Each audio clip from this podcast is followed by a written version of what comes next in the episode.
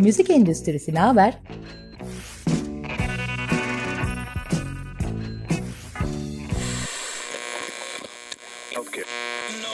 Müzik endüstrisinin her alandaki dinamikleri.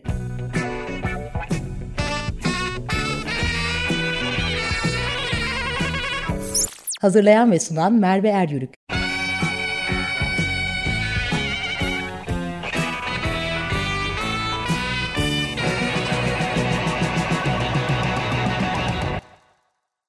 Merhabalar. Müzik Endüstrisi Haber programına hoş geldiniz. 15 günde bir perşembe günleri bir arada oluyoruz. Daha önceki programlarımızı Açık Radyo'nun web sitesinde Müzik Endüstrisi Haber'den izleyebil, takip edebilirsiniz ya da diğer dijital platformlarda da yazarsanız mutlaka bizi bir yerlerden yakalarsınız. Güncel konuları konuşuyoruz. Bazen müzik endüstrisi 101 dersi gibi meslekleri konuşuyoruz. Yani her hafta aslında gündeme göre biraz kendi keyfimize göre değişen programlar oluyor. Bu haftaki konuğum hem çok değerli bir arkadaşım hem de müzik endüstrisinin kıymetli insanlarından biri. Ee, Saadettin Dayıoğlu bizimle birlikte olacak. Saadettin arkadaşım olduğu için ismiyle hitap edeceğim. Şimdi bey diye hitap etmek istemiyorum kendisine müsaadesi olursa. Saadettin müzik endüstrisinde faal bir avukat, çok kıymetlidir. Bir yandan eser sahibi, söz e, ve besteleriyle faal olarak endüstride bizimle birlikte oluyor ve e, toplu hak yönetimi yapan bir meslek birliğinin de müzik meslek birliğinin de e, bir dönem yönetimindeydi kendisi. O görevde de o işin içinde de oldu. Hoş geldin Saadet. Hoş bulduk Merveciğim nasılsın? Çok teşekkürler. Umarım sen de iyisin. Ben de iyiyim. Gayet iyiyim. Her şey yolunda. Şimdi bu kadar çok şapkası olunca genellikle konuklarımı endüstride birden fazla şapka taşımasını çok önemsiyorum. Çünkü her yerden böyle bir e, endüstriye bakıyoruz. Çok kıymetli oluyor ve çok da farklı farklı yorumlar olabiliyor. Saadettin öncelikle aslında sana şunu sormak istiyorum. E, hukukçu şapkanla şu dönemde endüstride en fazla hangi davalara bakıyorsun? Konuların neler oluyor? Biraz böyle can sıkan konuları konuşalım istiyorum. Sorunlar genelde evet. hukuka nerede başvuruyoruz? Çünkü bana göre şey gibi geliyor. E, hukuk herhalde en son başvurulacak yer diye düşünüyorum ama bilmiyorum evet, endüstride evet. biraz öyle mi ve hangi konularla mücadele ediyorsunuz? E, bir bilgi almak isterim senden. Evet yani şu anda en çok meşgul olduğumuz konu e, senin önceki yayınlarında da biraz değindiğin e, bir konu aslında. 2001 öncesi yapımlar. yapımlar. E, bunlarla ilgili meseleler var. Ve paralelinde e, benim yaklaşık bir 5-6 senedir yürüttüğüm, e, 2016'da başladığım e, ve sonrasında da e, farklı sanatçılara, eser sahiplerine ilişkin farklı dosyalarla çoğala çoğala gelen e, bu e, televizyonlardaki özel yarışmalarda, ses yarışmalarında kullanılan eserlerle ilgili e, bugüne kadar hiç eser sahiplerine müracaat edilmeden e, o eserler kullanılmış, o yayınlar yapılmış e, şimdi geriden geriden bunlarla ilgili e, hak ediş mücadelemizi veriyoruz. E, yani tabii genel olarak bence problem e, bizim mevzuatımızın yani e, FİSEK bahsettiğimiz fikri ve sanat eserleri kanunumuzun e, güncel gelişmelere, e, teknolojik gelişmelere e, ve bu dünyaya e, adapte olurken biraz geriden geliyor olması. E, yani çünkü mevzuat çok uzun aralarla yenileniyor, güncelleniyor. E, bunun zaman zaman e, sıkıntısını yaşıyoruz. E, ikinci mesele e, artık televizyonlar, yayıncılar, yapımcılar e, bilinçlenmeye başladılar aslında. Yani e, eser sahiplerinden e, işte dizilerde, filmlerde, sinemada, belgesellerde ya da e, bu tarz televizyon programlarında yeniden işleyerek, yeniden temsil ederek, yeniden seslendirmeleri halinde e, izin alınması gerektiği hususunda biraz bilinçlendiler. E, bu konu biraz rayına oturdu. Ama şimdi en karışık konu e, şu anda 2001-2001 öncesi yapımlar. Burada bir duralım ee, müsaadenle. Evet, Seni bir durdurayım. Evet. Ya şu şey çok acı bir şey. Yani e, şimdi endüstri dilinden değil de daha dışarıdan biri olmuş gibi bir yorum yapayım. Yani bir müzik yarışması yapılıyor ve bu müzik evet, yarışması evet. yapılırken müzik bir ana unsur. İşte orada evet. şarkılar söyleniyor. Bu programı yaparken bütün o prodüksiyonunu, dekorunu, kanalını, sahnesini, bütün her şeyi düşünürken o şarkıyla ilgili olarak söz yazarı ve bestekarlara bir bütçe ayrılıp önden bunun izninin alınıp bunun bedeli ödenmeden bu yarışma programları yapılıyor. Yapılıyor. Abi bu Maalesef büyük, yapılıyor. kocaman bir ayıp ya. Yani gerçekten bunu şaşkınlıkla evet. böyle evet. dinliyorum ve hala şu an evet. diyorsun şey daha yeni yeni kültür oluşuyor diyorsun. gerçekten çok evet, şaşkınım. Bu, bu, bu bilinçlenme çok yeni oldu. Ee, önce zaten hani sulhen çözülmeye çalışıldı, anlaşılmaya çalışıldı. Karşı tarafa bu iletilmeye çalışıldı. Ee, ama e, her zaman olduğu gibi hukuk yoluna e, başvurduk ve hukuk yolunda artık yavaş yavaş belli adımlar atıldı. E, bu alanda çalışan başka meslektaşlarım, editörler hep birliği bir işbirliği içerisinde e, aslında bir şeye getirdik gibi. E, artık bugün tekrar aynı hatalar yapılmayacaktır diye düşünüyoruz. Ama zaman aldı tabii ki de. Eser sahipleri o anlamda e, hak edişlerine e, hukuk yolu tükendikten sonra yani sonuna gelindikten sonra kavuşabildiler. Belki öncesinde alabilmiş olsalardı hiç bu tartışmalara girmeyecektik.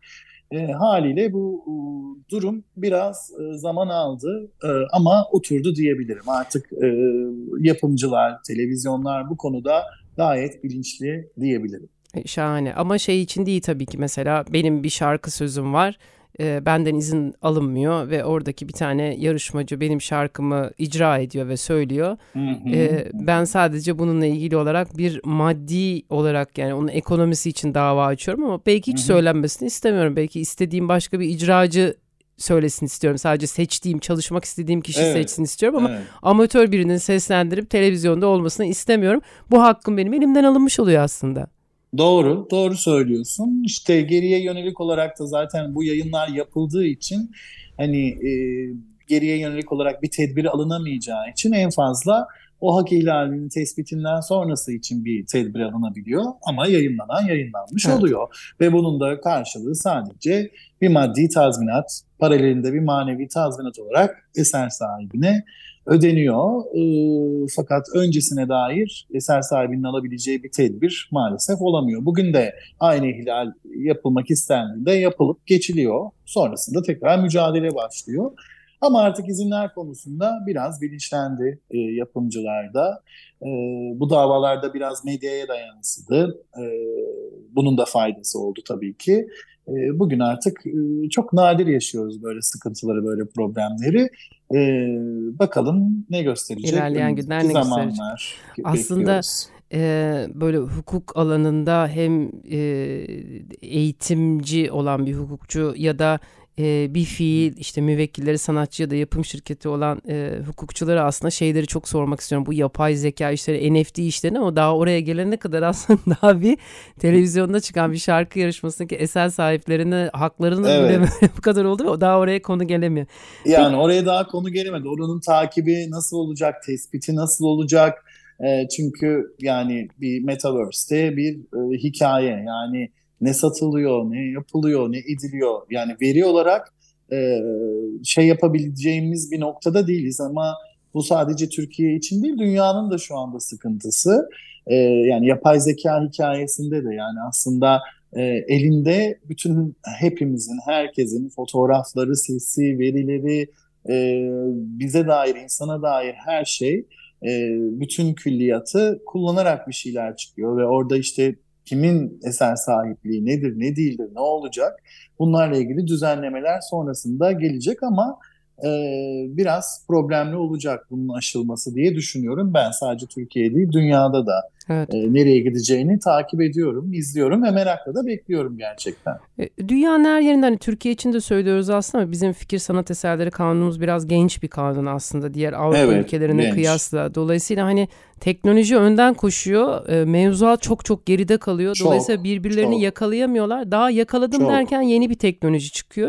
Doğru, Dolayısıyla zaten doğru. burada bir sürü hak kaybı oluyor. Bununla ilgili de doğru. bir şeyler yapılması gerekir aslında ama Şimdi e, sana sormak istediğim aslında birçok programda da e, farklı konuklarıma sorduğum sorulardan biri. Senin de bahsi geçtiği için konuşmak istiyorum çok. Şimdi şundan çok bahsettik. Dijital bir platformlar var ve biz müziği oralardan dinliyoruz. Bir yandan radyonun etkisi de devam ediyor. Dijital platformlarda müzikleri dinlerken de ve bir ne bileyim haftada mıydı günde miydi şimdi bak yine unuttum 120 bine yakın bir şarkı e, yükleniyor. Dolayısıyla koca bir havuz var şarkıları dinleyebildiğimiz. Yeni üretimler var, yapay zekanın ürettikleri var falan filan ama en fazla dinlenen şarkılar eski katalog. Yani hmm. eski repertuarın kullanımının çok fazla hmm. olduğu, çok rağbette olduğu da bir trend hmm. var. Şimdi hmm. bu eski katalog, eski repertuarların çok dinlenmesiyle beraber bir konu daha oluyor tabii bu şimdi Türkiye müzik endüstrisinde. Tam senin söylediğin gibi 2001 öncesi yapımlar. 2001 öncesi yapımlar neden bir problem? Niye bir problem oluyor? Niye 2002 değil? Niye yani niye 2001'den bir başlayalım mı? Orada neler olduğu bir de senden çok evet. dinlemek isterim. Şimdi bizim kanunumuzda e, FİSEK'te e, mali haklar tek tek sayılmış. E, e, bu mali hakların neye ilişkin olduğu da madde başlıklarının altında özetlenmiş durumda. E, ve tabii normal şartlarda sanatçılar, yorumcular, söz yazarları, besteciler veya yapımcılar e, kanunun öngördüğü ve çizdiği çerçeve içerisinde hareket edebilirler. E, kanunun daha önüne veya arkasına e, düşerek e, herhangi bir düzenleme yapamazlar. Ve o tarihlerde teknoloji henüz bu kadar ilerlememişken, hayatımıza yeni yeni cep telefonları, internet, bilgisayar girerken e, bu izinler kanunun o dönemki çerçevesi ve sınırının kapsamında alınmış bu lisanslar veya deliller buna göre yapılmış. Ve fakat e, 21 Şubat 2001 tarihine geldiğimizde e, 4630 sayılı kanunla e, FİSEK'te yer alan madde 25 yani işaret, ses ve veya görüntü nakline yarayan araçlarla umuma iletim hakkı yeniden düzenlendi. Buraya bir ekleme yapıldı. Ve bu eklemede dendi ki e, işte bir eserin aslını veya çoğaltılmış nüshalarını radyo, televizyon, uydu ve kablo gibi telli veya telsiz yayın yapan kuruluşlar vasıtasıyla veya dijital iletim de dahil olmak üzere işaret, ses ve veya görüntü nakline yarayan araçlarla yayınlanması ve yayınlanan eserlerin bu kuruluşların yayınlarından alınarak başka yayın kuruluşları tarafından yeniden yayınlanması suretiyle umuma iletilmesi hakkı münesanan eser sahibine aittir. Şimdi biz ilk defa bu dijital iletim lafını, sözünü, cümlesini Burada duralım. 2001'deki Burada kanun duralım. değişikliğinde gördüm. Şimdi bu uzunca okuduğum var ya biz şimdi endüstrinin içinde olduğumuz için bizim için bir şeyler ifade ediyor bu ama evet. bu söylesene annem dinliyordur beni büyük ihtimal. Ne diyor bu? Bir o da anlasın ne bahsettiğinden. Hı hı. Burada açıkçası diyor ki e, ben kanun koyucu olarak dijital haklar dediğimiz yani onu ben şu anda halk dilince söylüyorum e, bugün itibariyle kanunuma koydum. Yani artık bunun öncesinde alınan izinlerin hiçbiri bu dijital e, hakların kapsamı altında değildi. Bundan sonrasındaki alacağınız izinler, lisanslar, devirlerde artık ben yeni bir tanım getirdim dedi. Ve o günden itibaren alınan lisanslar, muvaffakatnameler, izinlerde zaten siz umuma iletim hakkı ile ilgili bir izin verdiğinizde kapsamında bunun da olduğu e, öngörüsüyle ve kabulüyle ve hatta bunu çeşitlendirerek platformların isimlerini de ayrı ayrı yazarak ya da bilgisayar, dijital gibi ya da elektronik gibi kelimeleri de e, bu lisansların, muvaffakatnamelerin, izinlerin içine koyarak e, bugün kanunun e, öngördüğü şekilde kapsamda e, dijital platformlarda da yayınlanmasına müsaade edilecek şekilde eserlerin izinleri alındı. Fakat kocaman bir soru işareti oldu. Peki kanun 2001'de bu şekilde güncellendi ve öncesi ne olacak? E, ben burada şunu düşünüyorum. Şimdi e, hukukçularımız, çok değerli akademisyenlerimiz, e, Yargıtay üyelerimiz e, ya da genel mahkeme hakimlerimiz. E, ben hep bunu bu şekilde öğrendim. Yani biz hukuku yorumlarken işte olağan hayat akışına uygun e, günün bu anlamda ihtiyaçlarını ve sektörün işleyişine bir şekilde paralel yorumlar e, yapmak, biraz bu anlamda esnemek, biraz bu anlamda daha hakkaniyetli yaklaşmaktan yanayım. E, her zaman yargıtayımız doğru kararlar vermeyebiliyor. E, zaman zaman bunun e, sadece fikri haklar değil, başka alanlarda da e, sonuçlarını görüyoruz. Yani iş hukukunda da, ticarette de, aile hukukunda da e, bazen gerçekten sistemi zorlaştıran e, ve bir taraf için adaletsiz ve daha doğrusu ağır bir sonuç doğuracak e, durumlarla karşılaşabiliyoruz. Ben hep e, her iki tarafta da oldum. Yani eser sahibi tarafında da oldum, yapımcı tarafında da oldum. Ama olay şöyle tehlikeli bir yere geldi. Bizim hukukumuz açısından söylüyorum. Ee, şimdi sene 80, sene 70, sene 90 e, yapımcılar, sanatçılarla sözleşmeler imzalıyorlar. Eser sahiplerinin eserlerini alıyorlar. Hayatımızda CD var, kaset var, plak var. E, elimizde tutabildiğimiz, kavrayabildiğimiz, müzik marketlerden alabildiğimiz ve materyale bir materyale kaydedilmiş e, ürünler bunlar. E, ve o gün aslında bu sözleşmeler kurulurken tarafların iradesi bu eserlerin bütün mecralarda o anda e, teknoloji neyi mümkün kılıyorsa hepsi üzerinden dinleyiciyle buluşturmak. Bu radyoda olabilir, televizyonda olabilir, e, herhangi bir e, işte e, dediğim gibi bir e, başka mecra da olabilir. Bunun niyetiyle e, bu izinler veriliyor. Ve o gün zaten kanunda tanımı yapılmamış ama hiç kimse hayatımıza internetin, teknolojinin bu kadar hızlı gireceğini ve bütün oyunu değiştireceğini öngöremezdi.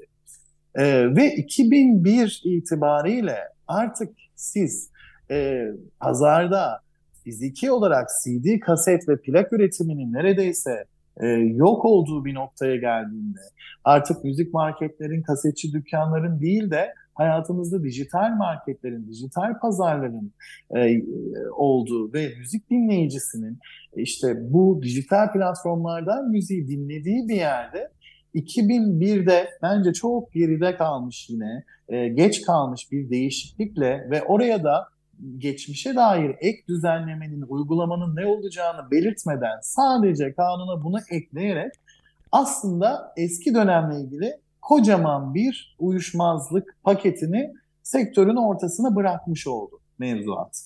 Ee, ve e, aradan bir zaman geçtikten sonra e, zaman zaman eser sahipleri, zaman zaman yorumcular dediler ki yapımcılara ya bizim eski şarkılarımız bugün dijital platformlarda yayınlanıyor ama bizden yeniden izin almanız gerekiyor.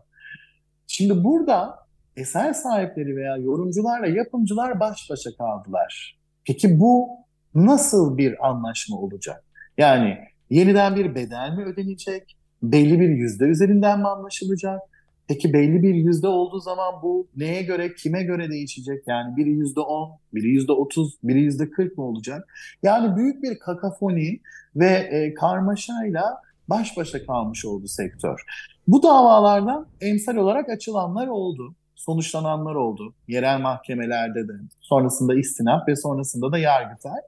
Ve Yargıtay bu konuyla ilgili başvuran yorumcular lehine şöyle bir karar verdi. Dedi ki icracı sanatçı sıfatıyla yorumcu sanatçı yani şarkıyı söyleyen şarkıcı olmanız sebebiyle bu haklarınız size iade edilmiştir. Artık dijital platformlarda bu eserler yayınlanamayacak. Yeniden sizin izin vermeniz gerekir dedi. Ve sonunda şöyle bir durumla karşılaştık. İcracı sanatçı aslında sadece kendi açısından bu hakların e, iadesini aldı. Ve fakat bunu bir sac ayağı gibi düşünürsek yani bugün dinlediğimiz bir müziğin arkasındaki e, ögelere baktığımızda burada aslında birçok e, öge var ya da birçok e, pay sahibi var. Bir kere eserin söz yazarı var, bestecisi var, evet yorumcusu var. Bir de bu yorumcunun seslendirmiş olduğu eseri ses tespitini yaparak yayınlayan bir fonogram sahibi var. Yani e, halk dilinde yapımcı var. Şimdi burada o dinlediğimiz üründe bunların hepsi aslında hak sahibi, pay sahibi. Bu eser dinlediğimiz albüm olsun, single olsun, şarkı olsun bu bileşimden doğuyor. Ama bunu bir yemek gibi düşündüğümüzde bu bir helva olsun. Biz bir helva yiyoruz bir şarkı dinlerken. E şimdi onun içinde un var, şeker var, yağ var, süt var değil mi? E sadece şekeri aldı yorumcu. E peki bunun unu ne olacak? E bunun şekeri ne olacak? Bunun sütü ne olacak?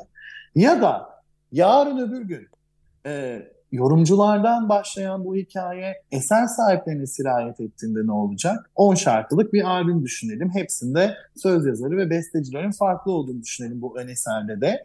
Bir tane söz yazarının ve bestecinin ben 2001'den önce bir lisans vermiştim. 2001 sonrası benden yeniden izin alınması gerekiyor dediği noktada belki bu albümün bütünüyle yayınlanması bile tehlikeye girecek olabilir. Çünkü bazı dijital platformlar albümdeki tek bir eserin sıkıntılı olmasından dolayı bütün albümü kapatabiliyorlar. Dolayısıyla ne oldu? Aslında kanun e, teknolojik gelişmelerin gerisinden geldiği için ve bu konularda hukuki boşluklar olduğu için e, sektörde eser sahibiyle, yorumcuyla yapımcıyı baş başa bıraktı. Şimdi bunun çözülmesi ve aşılması gerekiyor. Burada e, meslek birlikleri eliyle mi olur bu yoksa bireysel bir şekilde mi bir sonuca varılır yoksa yeniden bir mevzuat e, düzenlemesi ek bir maddeyle e, toparlanır mı bilmiyorum. Ama e, bir zaman sonra biz dijital platformlarda o çok sevdiğimiz hani sen de atıfta bulundun eski şarkılar dinleniyor, seviliyor dediğimiz noktada e, artık bazı şarkılara erişemediğimizi göreceğiz. Bugün mesela örnekleri var bunların. Çünkü niye? Yorumcu davasını açmış. E, haklı. 2001'den önce vermiş olduğu lisansların dijital platformlarda yayınlanmasına yönelik bir izni kapsamadığı aşikar. Yargıtayımız bu konuda bazı kesin kararlar vermiş. Evet bir içtihat birliği olmamış. Aksi yönde kararlar da çıkabilir. Ben bekliyorum. Ama şimdilik emsal olan bir iki karar var. Ee, e, tamam ne oldu? E, yapımcı o zaman ben de fonogram açısından izin vermiyorum dediğinde söz yazarı ben de söz üzerinden izin vermiyorum. Besteci de ben de besteme üzerinden izin vermiyorum dediğinde biz dinleyici olarak aslında o ürüne erişemez duruma geleceğiz bir zaman sonra. Ya. Şimdi burada kim için üzücü bir durum bu? Sanatçı açısından belki arşivinin tamamen yekten platformlardan kalkmasına kadar gidebilecek bir süreç. Yapımcı için bir kar kaybı, söz yazarı besteci için almış olduğu telif açısından bir kar kaybı ama bence en büyük zarar yine dinleyiciye. Çünkü bir kültürün, bir mirasın, bir müzik kataloğunun bir sonraki kuşaklara aktarılması için hukuk bu kadar sıkıntı yaratırsa, hukuk bu kadar engel olursa, çelme takarsa sektöre bir yerde aslında biz en büyük yanlışın ya da en büyük e, mahrumiyetin dinleyici açısından olduğunu düşünüyorum. Ben en azından böyle düşünüyorum. Ya şimdi şahane özetledin. Çok teşekkürler. Ya şimdi düşünüyorum aslında endüstri kısmına baktığınızda ben bir şarkıcıyım, söz yazarı, bestekarı, şarkıcı, yapımcı hepimiz bir araya gelmişiz ve bir ürün çıkarmışız, bir meta çıkarmışız ortaya. Bütün izinler de verilmiş. Evet. Bugün plak, yarın Spotify. Ondan sonraki gün başka bir şey olabilir ama bunun çıkmasını istiyoruz. Piyasada olmasını istiyoruz ve dinlenmesini istiyoruz. Evet. Şimdi bu çıktıktan sonrasında o dönemde olmayan bir teknoloji geliyor ve tekrar kuvvet muhtemel açılan davalar benim hiçbir zaman eserimin ya da icramın Spotify gibi dijital mecralarda olmasını istemiyorum. Davaları değil. Konu aslında para. Orada yeni bir ticaret var, para. yeni bir değer var ve ben oradan para kazanmak istiyorum. Benim hakkım ödenmiyor davaları aslında diye düşünüyorum. Şimdi bir hukukçuyla konuşunca böyle keskin cümleler kurmak haddim değil ama şimdi bu tecrübelerden gelince ve hukukta işte senin dediğini anladığım kadarıyla 2001 öncesi yapımlar için her ne kadar plak ya da başka bir e, da çıksa bile plak, kaset ya da CD'de yeni döneme cevap vermediği için tekrar sıfırdan sanki yeni bir şey yapılıyormuşçasına tekrar izinlerin alınması gerekiyor. İzin alamazsan eğer üç haktan bir tanesi yapımcı, icracı ya da eser sahibi herhangi bir izin vermezse sen onu Spotify'a bile koyamıyorsun. İşte burada hukuktaki en büyük açıklardan biri hukuk kimin hakkını koruyor? İki kişinin izin verdiği ama bir kişinin izin vermediği durumlarda izinsiz oluyor ve biz biz onu dinleyemiyoruz. Hakikaten burada evet. hukuk kimin kimin hakkını koruyor kısmı koca bir boşluk, Hı-hı. koca bir soru işareti ve koca bir grilik daha da büyüğü aslında müzik endüstrisi için büyük bir kayıp oluyor. Benim bir gözlemim evet. daha var açıkçası burada. Biraz e, burada hak sahipleri birbirleriyle konuşmaktan daha ziyade hemen hukuka başvuruyorlar diye görüyorum. Bilmem Hı-hı. ne dersin. Hı-hı. Bir kısacık Hı-hı. senden onun da yanıtını alırsam çok sevinirim. Yani tabii burada beşeri ilişkiler noktasında yani yorumcuların plakçılarla, yapımcılarla, eser sahipleriyle ilişkileri artık ne noktada nedir ne değildir onu bilemem. Çünkü biz bir de şunu da göz ardı etmememiz lazım. Ee, bazı eser sahipleri ölmüş olabilir, mirasçısı olmamış olabilir ya da çok mirasçısı olmuş olabilir. Hani burada gitgide gitgide dallanan, budaklanan bir yere doğru da geliyor hikaye hani doğrudan muhataplarıyla değil belki onların mirasçılarıyla tekrar konuşulması noktasına da geliyor iş. Ama bu kocaman bir kakafoni yani düşünün sadece bir albüm işte ortalama 10 şarkının olduğu bir albümde bütün söz yazarlarının ve bestecilerinin farklı olduğunu varsayalım. Eder size 20 kişi. Bir de yorumcu 21 kişi. Yani biz bu 21 kişiyle bir albümün dijital platformda dinleyicisiyle buluşması için tek tek kapı kapı mirasçıları kendileri fark etmez dolaşıp da yapımcının yeniden bunu organize etmesi, bunun mali yükümlülüğüyle ilgili bir şeyleri şartlara ve uzun yıllar sürecek bir muhasebesel ilişkiye bunu oturtması gerçekten çok zor. Evet. Benim burada hukuka yani hukukun gözüyle baktığımda kolaylaştırıcı olmasını e, arzu ederim. Ee, yani sektörün bugüne kadarki mutat uygulamalarına biraz paralel olmasını ve burada benim için en önemli olan ki e, İstanbul 4 Fikri Haklar'da böyle bir karar almıştık. Yani kesinleşmişti ama üst mahkemeye gitmeden kesinleşmişti. E, ve demişti ki gerekçesinde e, ben burada hukuki işlem güvenliğini gözetirim. Bu sözleşmeler için önemli bir şeydir. Nedir hukuki işlem güvenliği? X tarihinde Merve ile Saadettin masaya oturdular. Masaya oturduklarında niyetleri neydi? O günkü iradeleri neydi? O günkü düşünceleri, duyguları neydi?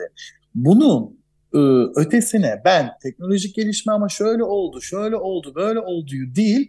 O gün eğer bütün mecralarla ilgili izinler alınmışsa demek ki burada sanatçının niyeti eserlerinin bütün mecralardan dinleyiciye ulaşması. Yapımcının da bunu her şekilde bütün mecralarda yayınlayabilmesi. O zaman ben burada hukuki işlem güvenliğini gözetirim ve sonrasında kanun bugün çünkü dijital platformlar var. Belki yarın öbür gün işte sen söyledin hayatımıza NFT'ler girecek, Metaverse girecek. Ne bileyim e, belki işte başka teknolojiler girecek hayatımıza. Ama bizim kanunumuz her seferinde bunlara yetişirken geriden geldiği için bugün 2001 sonrası alınan izinlerde atıyorum 2030'dan sonra sıkıntı yaratmaya başlayabilir. Bu sefer aradaki kocaman bir 30 yıllık bir e, Türk müzik tarihi de yeniden başka şeyler olabilir. Yani e, bunun ihtiyaç noktası nereye kadardır? Nereye gider? Artık hiçbirimiz hiçbir şeyi öngöremediğimiz için kanunları biz bu kadar dar ve sadece kelimelere bakarak yorumlarsak o zaman bu sonsuz bir kakafoniye ve bir karmaşaya doğru gider. Ee, bir yerde uzlaşılacaktır. Mutlaka bir yerde anlaşılacaktır.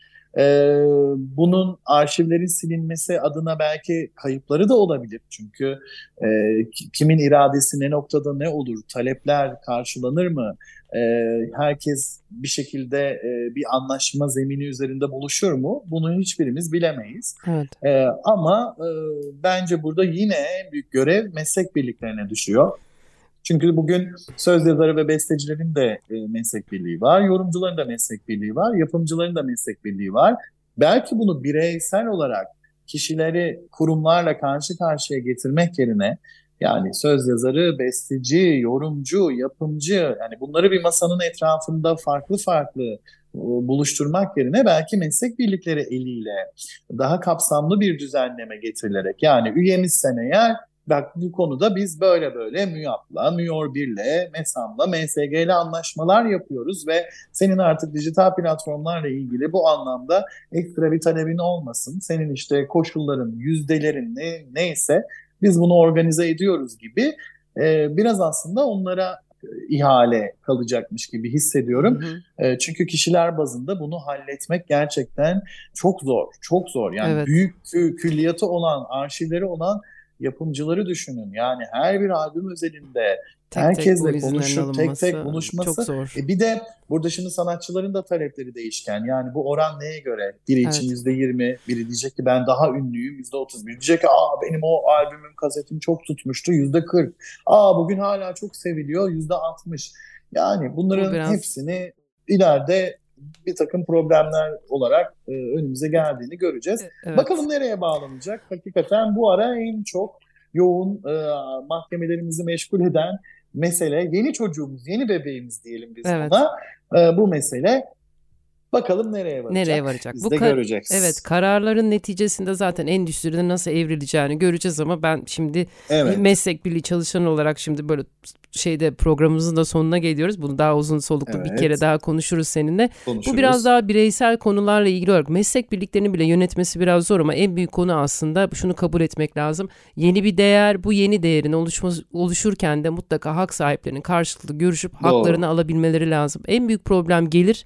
Çok büyük gelirler var. Bu gelirlerin de şeffaf bir şekilde aslında hak sahiplerinin Evet. görebildiği bir platformda gördükleri vakit hakikaten sandıkları kadar büyük paralar var mı? Varsa ne gibi bir payları var? Küçücük 1 lira bile olsa bile onun bile çok eşit, adaletli bir eşit derken adaletli bir şekilde paylaştırılıyor Doğru. olmasından herkes emin olursa hukuksal olarak da bu mevzuların çözüleceğini düşünüyorum. Doğru.